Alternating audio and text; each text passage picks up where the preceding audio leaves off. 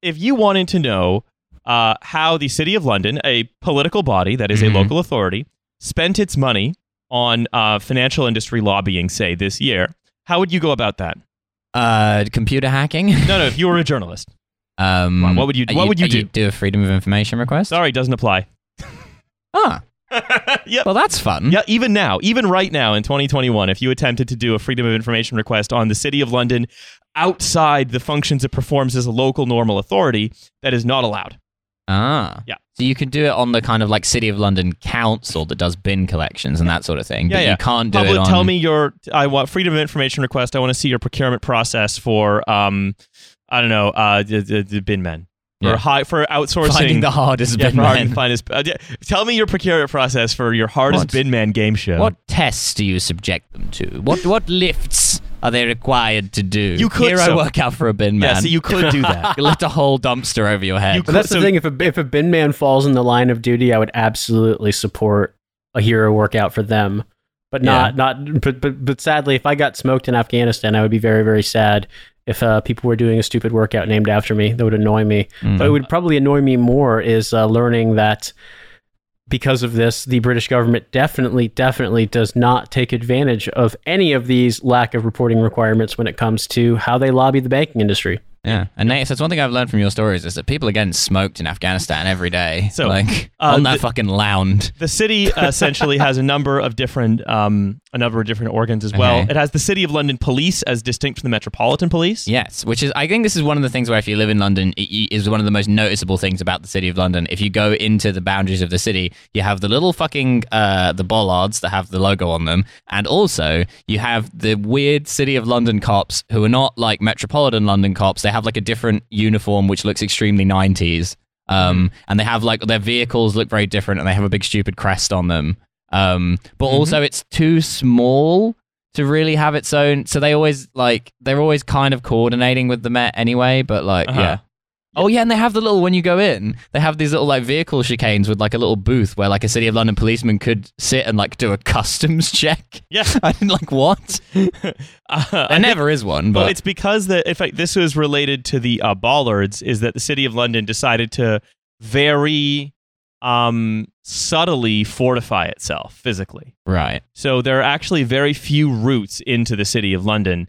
And those routes that there are, the big ones anyway, those are uh, tend, tend to be guarded by police in cars. Ah. Um, And what is the purpose of that? Oh, it's because it was it's anti-terrorism. This is a recent thing. Ah, Oh, okay. So they Huh. so they were worried about someone you know driving in a a, a car bomb basically, and Huh. so they've What if made it. someone wants to blow up all the money? that's where we keep the money. Yeah, shit. Uh, that is in fact where they keep all the money. But yeah, so the the, the ta- how the tax haven thing works, right? Mm-hmm. is that all of the activity is coordinated by and lobbied for the City of London. And the idea is um, that you move the assets of your clients around offshore and keep them offshore. So money moves from the Caymans and Bermuda. It comes to maybe the Channel Islands to get invested in something or to be spent, but it never Mhm. comes back to Britain. And it's from the Right. city where all that activity is coordinated. I see. And okay. the city has hundreds of millions of pounds available to spend each year uh, from income on the assets that it owns. Again, you can't know what those are, by the way. Yeah. Uh, sorry. It- yeah. Well, we sort of do know what some of them are, right? Because it owns like Epping Forest, for Hampstead example. Heath, I believe, as well. yeah. Um, but it Um, owns, it's a landlord of great sort of swaths of um, central London, not Mm. itself. No. Um, individuals within the city mostly own itself. Um, Mm. but the city, as a corporation, has huge investments all over the place.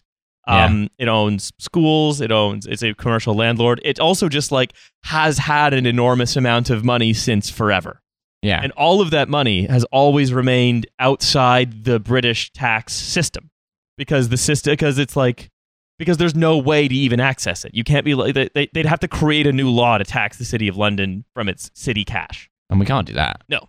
Oh, the remembrancer would tell you not to, No, exactly. uh, 'cause- and that's where he's still there. or He's rather, still- he would remind you not to do it. And Yeah. you'd be like, Oh. oh, yeah, I was going to not do that. Thanks for reminding me. and that's the thing, right?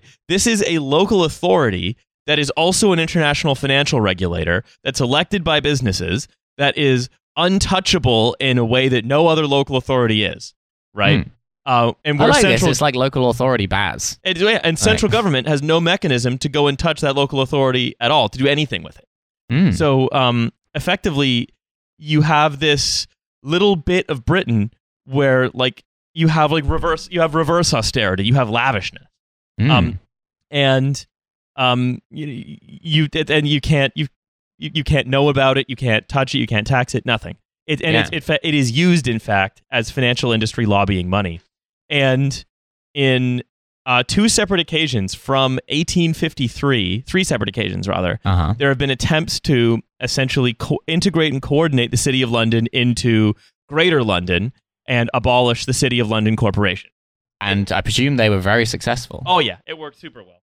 Yeah. It's been it's been something that has always needed we always sort of needed to sort of um you know know. Mm-hmm. Uh so Herbert Morrison, who is um he was a relative of uh, the Butter Stairs guy, Mandelson. Ah, the Butter Stairs guy. I love that he is now known on this podcast as the Butter Stairs guy. Yeah. Very, Um, very buttery staircase. Wait, uh, well, hang on. Wasn't it actually technically Mandelson's not the buttery stairs guy? It was the guy whose apartment he was living in.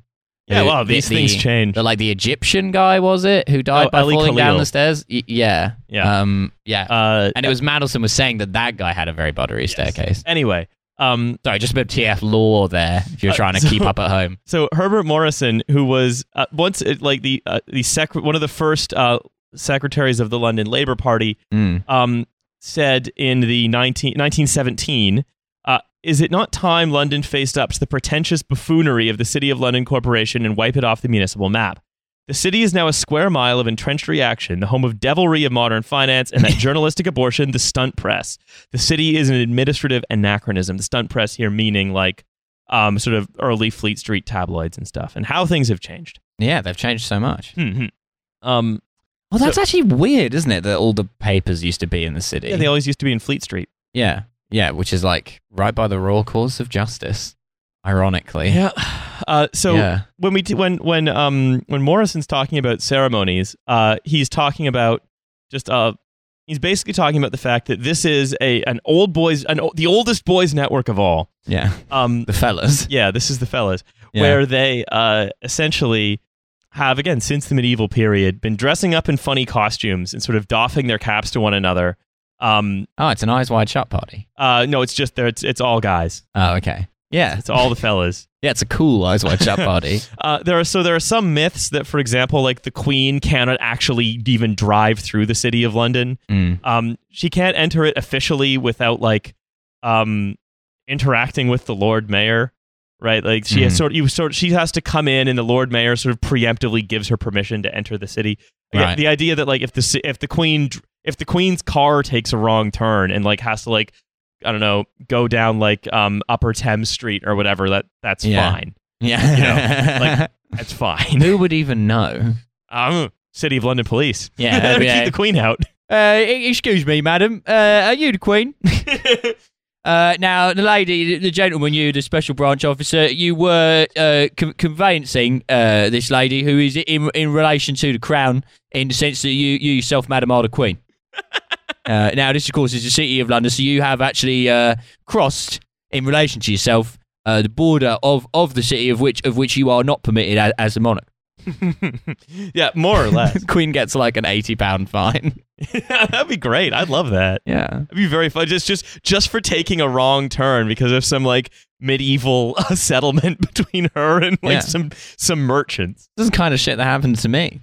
Got an eighty pound fine for driving a van through a tunnel the other week when they'd closed all of the bridges.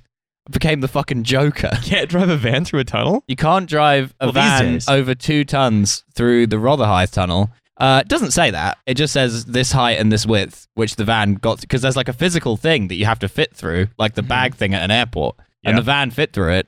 Um, and I don't know what weight the weight the van is. It was fucking rented. It's about one of the smallest vans you can get. So the the Um, uh, uh, on London. Yeah. Uh, the I'm so mad about the van thing. the Lord Mayor basically is this guy who has a, a his main thing again is being an international financial diplomat and also just providing an excuse for like some of the lamest people in the business world to like awesome. Hmm. put on red velvet coats.